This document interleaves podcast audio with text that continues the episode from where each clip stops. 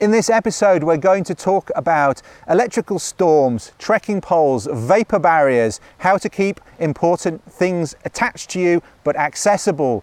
Can you dehydrate a curry, and how do you know when to stop?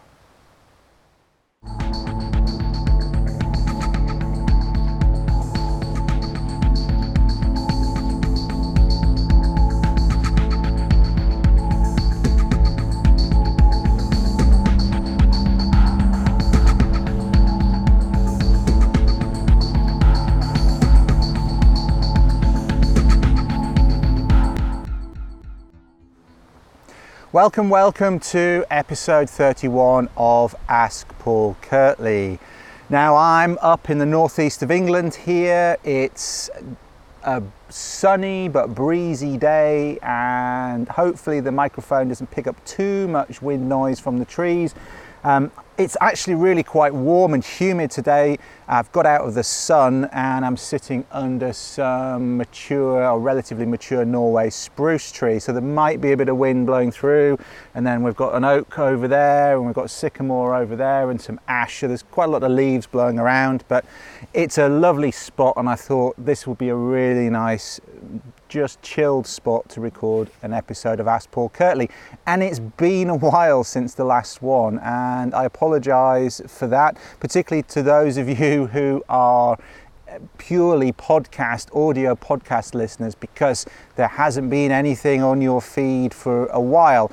Those of you who follow my blog and follow my YouTube channel will have seen other things. There have been other videos, there have been other articles I've had on my main podcast as well. I've had some excellent guests in, in recent weeks. So if you haven't checked out some of those things, then please check those out as well. We've had Al Humphreys on, we've had Lisa Fenton on the podcast. I've put um, a few videos on my YouTube channel that have been elsewhere but not on my YouTube channel before, particularly Bushcraft Show presentations. And then in terms of what I've been up to, just to bring you up to speed, there was the Bushcraft show at the end of May. We've had courses. Um, we've just been doing two wilderness expedition canoeing skills courses in the Lake District, um, two weeks back to back. That's been a lot of fun. We had two great groups on that, and people learnt a lot on those. Um, really, really good programs that Ray Goodwin and I have just run, and I'm literally on my way back down to Sussex from there at the moment as I record this. I just thought I'd stop off and, and have a hike today. Um, also, those of you that are deep into following my blog and on the email distribution will know that I've been trying to finish a big video uh, online learning project, and some of you have seen some of those videos, and some of you are now beta testing that online course. And if you want to know more about that as and when it's finished, please get on my mailing list on my blog if you're not already. So there's tons of content out there um, if you haven't seen all of those things, there's lots and lots of stuff for you to, to catch up on. And if you have been keeping up with all of those things, hopefully that's uh, kept you uh, kept your appetite sated in between. It's been quite a gap between the last Ask Paul Kirtley and this one. Um, I've got a ton of questions stacked up um, for the coming weeks, and I will now try and crank through them. Thank you to everyone who has got in touch and asked if I've stopped doing them. No, I haven't stopped doing them. Thank you to those who have uh, got in touch and, and been concerned that they've somehow asked the wrong question or why hasn't their question been featured. Um, that's always an issue. I get a lot of questions. I get more questions every single week than I can answer in a weekly show, even when I do it weekly. I have to pick and choose, try and choose questions that are of most use or of general interest, or we just haven't even addressed anything to do with that subject before, or go in more depth on a very popular subject if there are particular questions. Also, some of you are super keen and you've answered, um, sorry, you haven't answered, you've asked questions for me to answer. Um, and you've sent in multiple questions, I've got to give everybody a chance as well. So people like Isa, um, Dave Wellesby, Adrian Spring, I know I've got more questions from you to answer.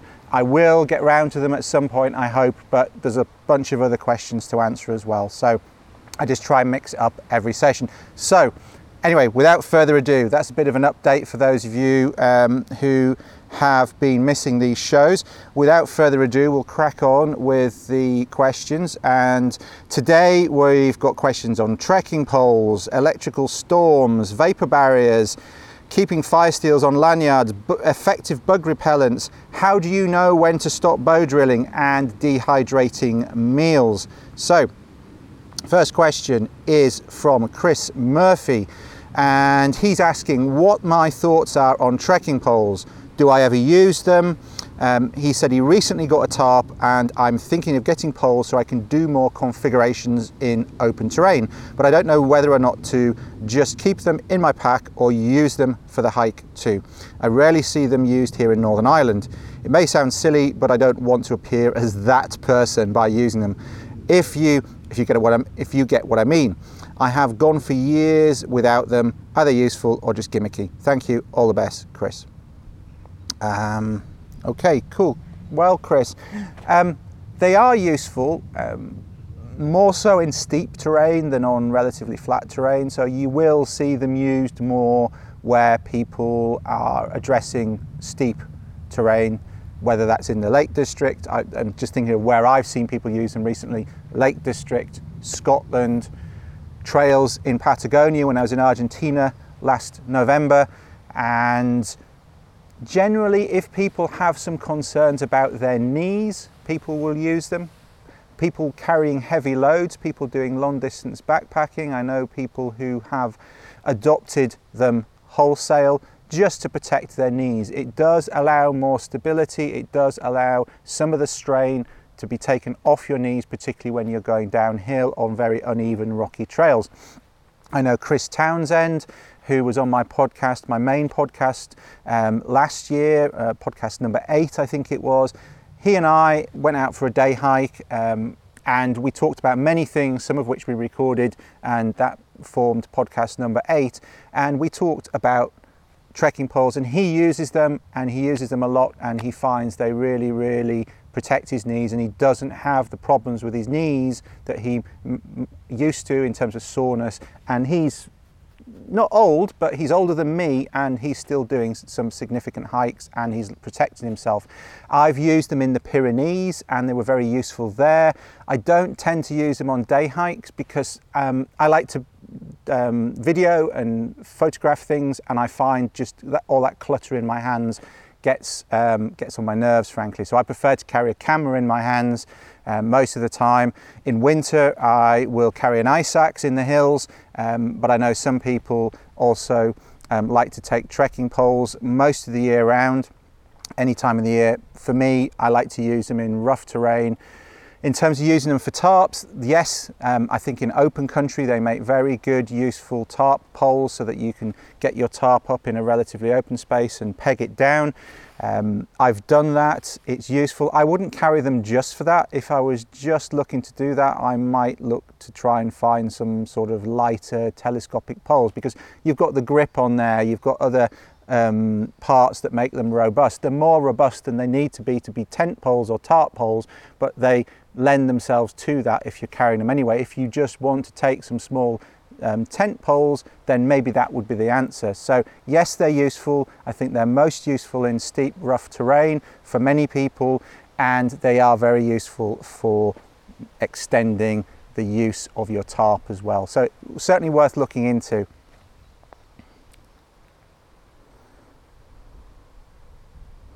Electrical storms. This is a question from Philip Webb. Hi Paul, have you ever been caught out in a thunderstorm when walking in the hills or mountainous regions? What is the best course of action one should take? Is it a good idea to ditch anything metallic as this may attract the lightning? Or erect an emergency shelter in the middle of nowhere? Or put my fears to one side as lightning strikes are rare? It would be great to hear your thoughts on the subject. Thanks for the videos, all very informative. Philip Webb. All right, Phil.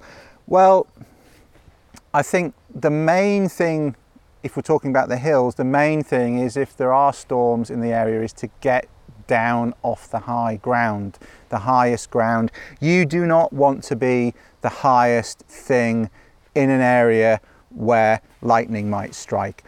Um, that is the that's the main thing. So get downhill. um, and away from the ridges, away from the high points. And that could be a localized high point. You know, you don't have to be on the highest peak. You know, if you're in a large area and you're on the highest point in a valley and there are high mountains around, it's you're still on the highest point. So get to a local low point, get down in a dip, get off a ridge, get down off a, off a local you know, particularly in areas where there may have been glaciation, you get all sorts of features, and you can be in quite a large valley on a on a uh, on a local mound that is still quite high and exposed. So I'd be getting down off anything that feels or looks exposed and down into a dip and just and just be waiting there for it to pass. Yes, I've had to do that. Um, the other places where you need to be concerned about lightning is if you're canoeing, if you're out in the middle of a lake, the lake is flat you might only be a few feet above it, but you are above that water, and I wouldn't want to be in the middle of a lake in the middle of a thunderstorm either. Um, in terms of carrying metallic things, um, you don't want a big metal aerial sticking out the top of your rucksack, certainly. So things like trekking poles might be a bit of an issue. Um, I'd have to do some research to see if there was any increased, you know, we just had a question about trekking poles. I'd have to do some research to see if there was any significantly increased chance or have there been any recorded cases of people being struck by lightning when they've been carrying trekking poles. Trekking poles are often made of aluminium um, or an aluminium alloy. Aluminium is very conductive, maybe, but I don't know. Um, I think the most important thing is to get down off the high points. Um, you asked about shelters as well. Again, yes, it, you often get heavy rain um, associated with thunderstorms. You might want to erect a shelter, a tent, or get into a group shelter to keep the rain off. Um, again, I would be doing that down in a dip where you've got a lot of ground around you that's higher. That would be the thing that I would be doing. Um, other than that, that that's the main that, those are the main things to do. There's not a lot else you can do. And as you say it's quite rare for Peter, people to be struck by lightning. And we haven't talked about forests. Again um, people worry about trees being struck. Um, you're more at risk if you're out in an open field and sat under the one or one of the few trees in that open area than you are if you're in a forest where there are hundreds of thousands of trees. I would be still sitting under some of the lower trees if you can get under you know, if you can see there are big trees around and there are lower trees in that area, get under the lower trees and away from the high trees because as trees are struck by lightning, what happens is the sap in the trunk boils and the trees can explode and that sends out um, splinters of wood. So stay away from high points, ridges, localized high points, stay away from um, being the highest thing in a flat area, whether that's a lake or a field. Stay away from high things in otherwise low points, such as trees in fields, and stay away from the tallest trees in the forest. Those are the sorts of precautions that you should be taking. Hopefully, that's helpful. Because we're all going to come across some. Uh, some significant thunderstorms at some point if you spend enough time outdoors. Last year, when we were running the Bloodvein River, we had some tumultuous thunderstorms and lightning of the which I, of the sort I've, I've never seen before. I've yet to, I've yet, I've got all the video footage, but I've yet to turn that um, trip video into a video. I'm going to do that later this year. Um, it's going to make a really great film. Um, the footage we got was fantastic and um, one of the things, one of the features of last year's trip was a few days in the middle of the trip where we had some serious thunderstorms and uh, rolling thunder through and lightning through the night and, and lightning strikes not far from where we were and it's it's frightening but you just have to follow those precautions that I talked about and minimize the chances. Okay, this is a question from Fausto Momoli little plane light aircraft going over there behind. Um, and Fausto says, first of all, thank you for all the information online. You're very welcome, Fausto. Um, I really appreciate your methodology on the blog. Um, he's got some general comments which I won't read out. They're just feedback on material, all good. Um, his questions are, he has two questions, cheeky, but I'll go for it. Um, you offered some feedback and some thoughts, which I appreciate. So I'll, I'll entertain two questions. Um, what are your thoughts on vapor barrier liners? Recently, I've been using both sock liners and sleeping bag liners that are supposed to work as vapor barrier liners and improve the effectiveness of winter clothing. But the thought of keeping my feet wet in those conditions, for instance, doesn't seem appealing to me. So that's the first question. And the second question is in one of your videos, you mentioned that you attach your fire steel and pocket knife to a belt with a lanyard. Can you explain how you do it? All the methods I could think of would either be cumbersome or would have very long unpractical lanyards. Again, thanks for all your efforts in publishing this information. Cheers, Fausto. Well, Fausto, first question vapor barrier liners. I'm not a huge fan of vapor barrier liners. They do work. I have tried them up in the far north of Scandinavia in the winter. For those of you who are not familiar with vapor barrier liners, the idea is that you have basically a waterproof, um, we'll talk about feet for example. You've got waterproof socks on that are not breathable um, but they stay warm even though they become wet and also they're protected from outside uh, moisture if you stand in overflow water on top of ice, those sorts of things. Um, it works fine as long as you're not exposing your warm and wet feet to the cold at some point. So that, that does work. Personally, I don't like it. I don't like my feet getting into a condition like they've been in the bath all day. Um, so I prefer to use other solutions. Um, but it's worth bearing in mind if you get wet boots, one of the really good ways of protecting yourself is to put on a pair of socks, put, take a plastic bag, and then put on another sock, and you've got that vapor barrier that's in your footwear, and it stops the water getting into your uh, inner sock and your onto your foot, so that cold moisture from the outside is not penetrating and making everything wet and you've also got that warmth sealed in. Yes, you're going to get a bit sweaty, but it's more protective than just wearing two pairs of socks, particularly when your boots are sopping wet. So, say you go through ice, even if it's up to your knees, or you go into deep overflow water, basically, what happens is you get ice, then you can get water between the snow and the ice for various reasons.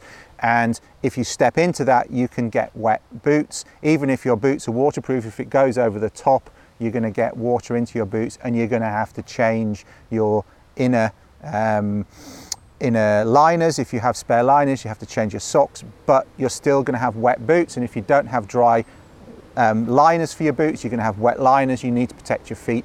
Carrying a couple of water, uh, just a couple of, of, carrier bags like shopping bags can be very useful for that. The other thing that i carry are some large not not the standard size but some large um, breathable socks of the sealskin type that I can put thick socks inside and use them in a similar fashion. So I'll put dry, thick socks on, and then I'll put the um, large, uh, breathable, waterproof socks on to keep that inner sock dry, and then I'll put um, my, my feet back into my, my boot. So that's on the vapor. I don't like vapor barriers for sleeping in. Um, you're going to get damp. I like sleeping in a thin merino layer. That's what keeps me warm with a sleeping bag that's of the right temperature for sleeping outside, the right rating for the temperature. Um, anything that stops the moisture getting out of that is going to make your sleeping kit and make your um, thermals, which you're generally wearing all the time, you're not changing out of them. Helicopter going over. Lots of activity today. I've seen quite a lot of military helicopters around today as well as military planes. I think there's an exercise going on.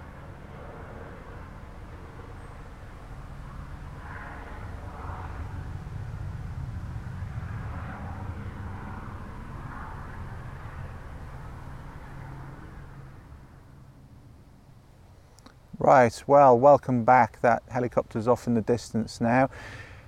Just to finish on, off on vapor barriers, because I don't know if I if I finished my sentence. Um, I, I, accept they work under certain circumstances on feet. Polythene bags on feet can work very well, particularly with wet footwear in cold environments to protect you from cold injuries. I don't like vapor barriers for clothing. I don't like vapor barriers for sleeping systems. I think you can effectively stay warm without trapping moisture into your into your clothing. And I think there are some risks in, in doing that, particularly if you're wearing thermals, you don't want too much moisture. If you're sleeping out in a snow grave, for example, in a bivy out in the snow, what you don't want is for all the clothing that you're then going to put your outer layers over the top of for that clothing to be full of moisture. You want to try and get as much moisture out of your sleeping kit as possible and so I don't like it for sleeping. Um, the other part of the question was about fire steels and pocket knives on lanyards.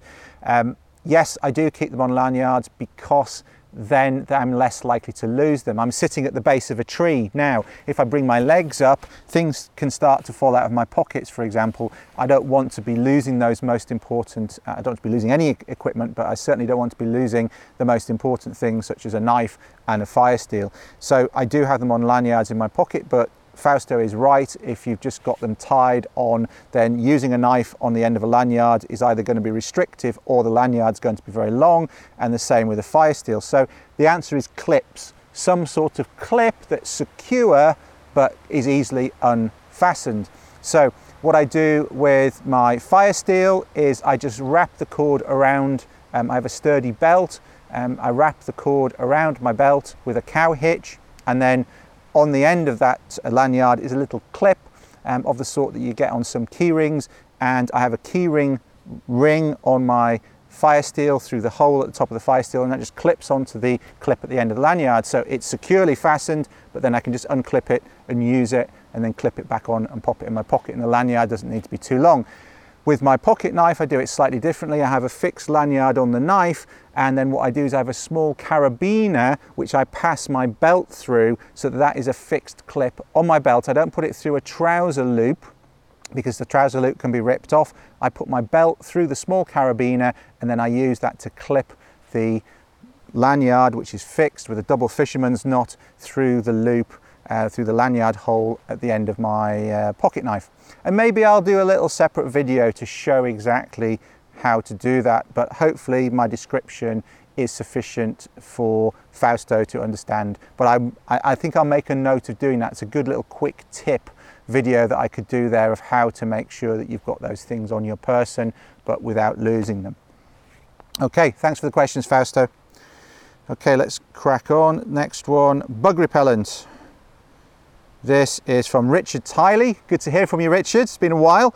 And his question is um, With bug season upon us, I was wondering what you would recommend as a truly effective bug repellent to steer away mosquitoes and midges. Thanks for your help, Richard. Well, Richard, um, the most effective bug repellent is, with most bugs, unless they've become accustomed to it, is DEET. Um, the stronger the DEET formula, the more effective it is. Um, you do need to be careful with DEET. You certainly don't want to be getting it in your eyes. It is toxic. You don't want to be getting it in your mouth.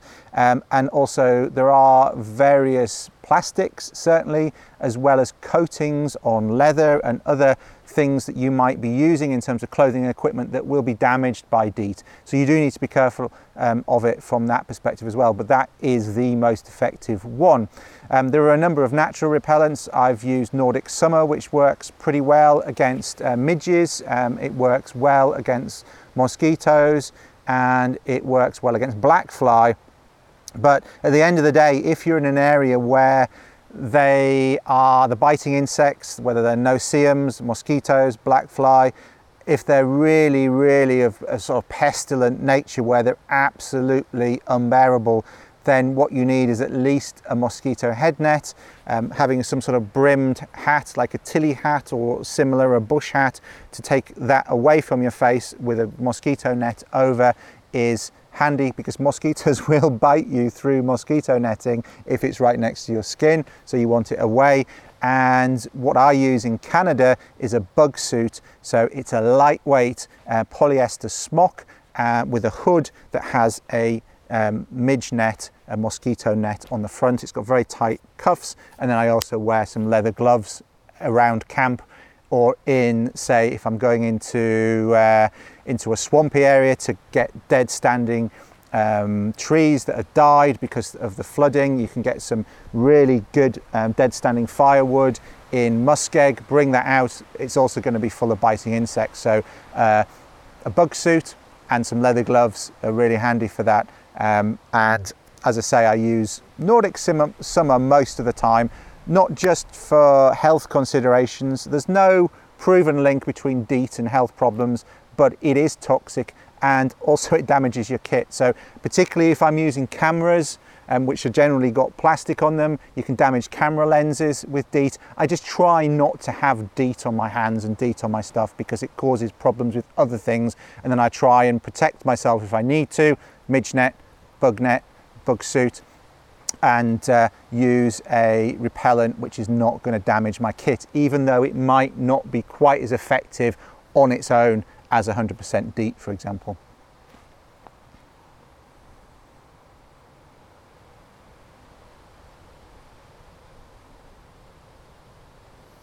How do you know when to stop? Well, this is the second last question, so I'll be stopping soon. but the question is not about stopping the show, the question is about stopping bow drill. And this is a question via Instagram from Chris Mernin. And Chris asks, How do you know when to stop? The hearth is billowing smoke and spewing dust like a volcano. Yet once I move the ember, the bundle smokes briefly and stops. This is a consistent problem for me. Any advice would be greatly appreciated. Cheers for all you're doing. Always enjoy your material. Chris. Well, I'm just looking at the picture there. Your bow drill set doesn't look too bad there, Chris. Um, a couple of things I would comment on though on this specific set, and I don't know if this is general to every time you do it, but I suspect it probably is. Most people get into habits of the way they do things. The notch looks a bit small, so you're probably pushing dust out of that notch. Um, and then it's and then it's falling apart um, rather than collecting sufficient hot dust so that you consolidate an ember within that notch. So your, your notch looks a little bit small. It doesn't go into the center of where you've drilled, so you want it to go deeper in and you want it to be an eighth of that circle. The reason it needs to be an eighth is not some mathematical um, black magic. It's simply, it needs to be big enough to collect the dust, sufficient to have an ember, but not so big that when you pull uh, back on the bow, the spindle pops out. You need enough material there to retain the spindle in the hole, yet large enough notch to collect enough dust. And an eighth is a good rule of thumb. So an eighth of that circle, that looks smaller in terms of angle and it's not as deep into the hole, into the area that you're drilling as I would like. And so the amount of dust that you're collecting in that wedge is quite small. Yes, you're, you're creating a lot of dust, but most of that is away from the um, away from the hearth. And the other thing there is that what you're collecting the um, dust on doesn't look really big enough to collect all the dust. You've got dust coming off the side. It looks like a slither of wood that you've got under there. You're on wet sand.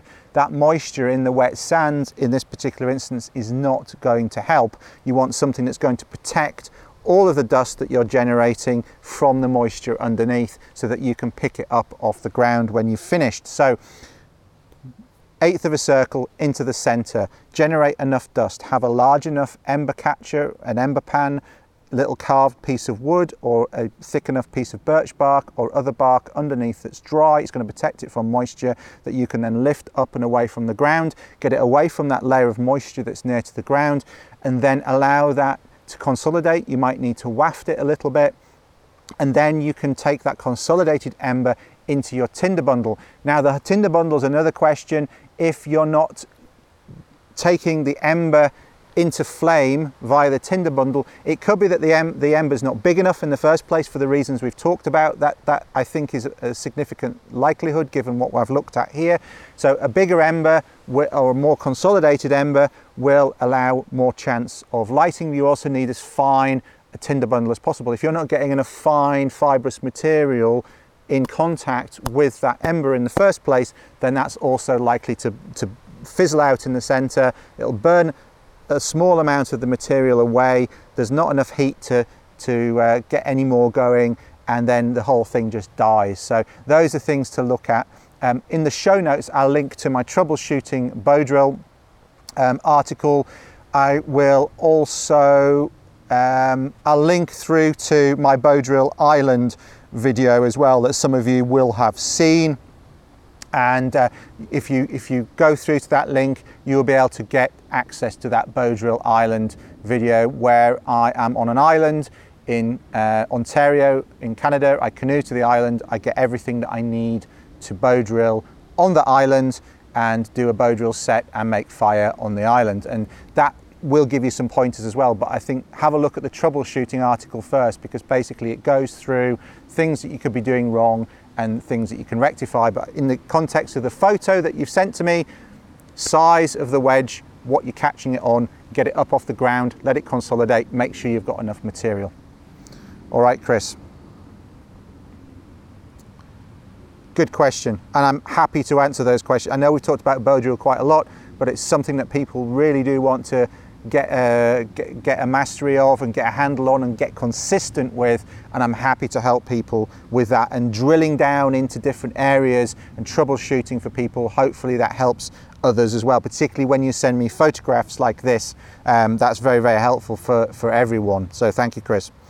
Last question for this episode dehydrating meals, and this is from Hicks and uh, via Twitter. Hicks asked, Hi Paul, wondered if you've ever dehydrated meals yourself.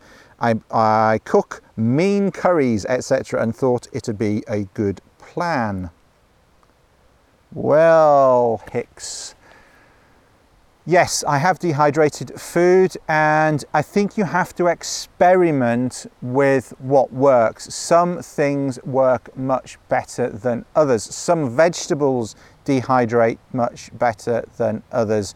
Um, so things like sweet potato work very well, onions work quite well. Other things don't work so well in a home dehydrator. You just have to experiment. You have to experiment with the size you cut things into as well if, if you're dehydrating things like that. In terms of dehydrating sauces, um, yes, it can work, but again, you've got to experiment. Um, you know, Dehydrating things like bolognese sauces seems to work quite well. I've never dehydrated a curry, so I don't know. I, I guess it might depend on the fat content, how dry you can get it. Um, a lot of good curries tend to have quite a lot of fat in them, like a lot of oil. Um, if you're doing it in that sense, maybe it might be hard to do. I don't know, just experiment with it. But I think it's a good idea, um, certainly worth trying, and I would be interested to hear your uh, your experiences with that if you go down that route. Dehydrating meat as well is also a possibility. Dehydrate, making your own jerky, that's something that's well worth doing. So um, I think you could probably dehydrate enough components of meals to make the meals you want to make, even if you can't dehydrate them in and of themselves. So it's worth experimenting with dehydrating a sauce. It's certainly worth dehydrating, um, experimenting with dehydrating some of the ingredients as well and um, that's that's what I'd recommend. It's it, it definitely worth doing. But in the case of a curry, don't know. right, well that brings us to the end of episode 31. Good to be back. Good to be doing another episode. It's been a while. Um, I've missed doing them. Um, I've been very busy with other things, as I say. Um, lots of exciting stuff going on. Um, if I could ask those of you who are not subscribers to my main podcast, the Paul Kirtley podcast. It's quite interesting. I met quite a lot of people at the Bushcraft show at the end of May who listened to this show, the Ask Paul Kirtley show. They really like it, but they weren't aware of my other podcast, which was actually my first podcast, which is more of a long form interview um, style of podcast where I usually get another outdoor expert or outdoor person or person who has expertise in a particular area related to bushcraft survival or outdoor life and have a discussion with them about their experiences, about their area of expertise, about their research or, or whatever it is that's relevant. And I think while it's not as focused as this show in terms of question, particular problem, answer, um, what it does give you is a huge amount of context and you're learning from other people's experience. Okay, it's not hardcore bushcraft application in a lot of cases, but it's people who are going to wild places, it's people who are making um, adventurous journeys, it's people who are interested in survival psychology, uh, people who are interested in anthropology and how hunter gatherers live, and lots and lots of things which sit around the core hard skills of bushcraft and survival. And that context is massively, massively valuable. And so please go across to my podcast, Paul Kirtley podcast. Um, you can go to my blog and just click on the main navigation at the top where it says podcast right next to where it says Ask Paul Kirtley. Click on where it says podcast. That is the Paul Kirtley podcast. And then if you could subscribe via the method that suits you best, whether that's iTunes, the Apple podcast app, Stitcher, um, via the RSS feed on my blog, um, straight into some other podcasting app, or you can download each episode onto your local device from my blog. Um, that would be much appreciated because I've had some really good guests on there and I've got some more really good guests in the pipeline. So um, check that out. I, I feel like it deserves to be a little bit more widely spread, that one. Um, it's one of, I, even though I say so myself, I'm going to sound slightly arrogant here. I think it's one of the best, if not the best, outdoor um, expertise podcasts out there in terms of the quality of guests that I have on there. So please have a look at that, have a listen. Um, certainly helps on long journeys because they tend to be 90 uh, minutes plus conversations with these people. As I say, most recently I had Al Humphreys. Before that, I had Lisa Fenton. I've had Mark Kalch. I've had Ray Goodwin, etc., um, etc. Et Just go and check it out. It's really, really good. Thanks for listening. Thanks for watching, and I will see you on episode 32. Take care. Just before you go, one last piece for you audio podcast listeners in the video form of this podcast, of this Ask Paul Kirtley episode, there's a couple of little things for you to enjoy if you want to go over and watch the video. First off, there is a sneak preview of some of the Bloodvein footage that I talked about around the lightning storms, and that's kind of fun to have a look at. It's a little Easter egg around the 15 minute mark in the video. Also, at the end of the video, there are a couple of bloopers in a little blooper reel. They're quite fun to have a look at as well. So if you don't watch the videos, have a look, see those bits. They add an extra little dimension to what you've just listened to. That brings us to the end of another episode of Ask Paul Kirtley. Thanks for listening and speak to you soon. Bye.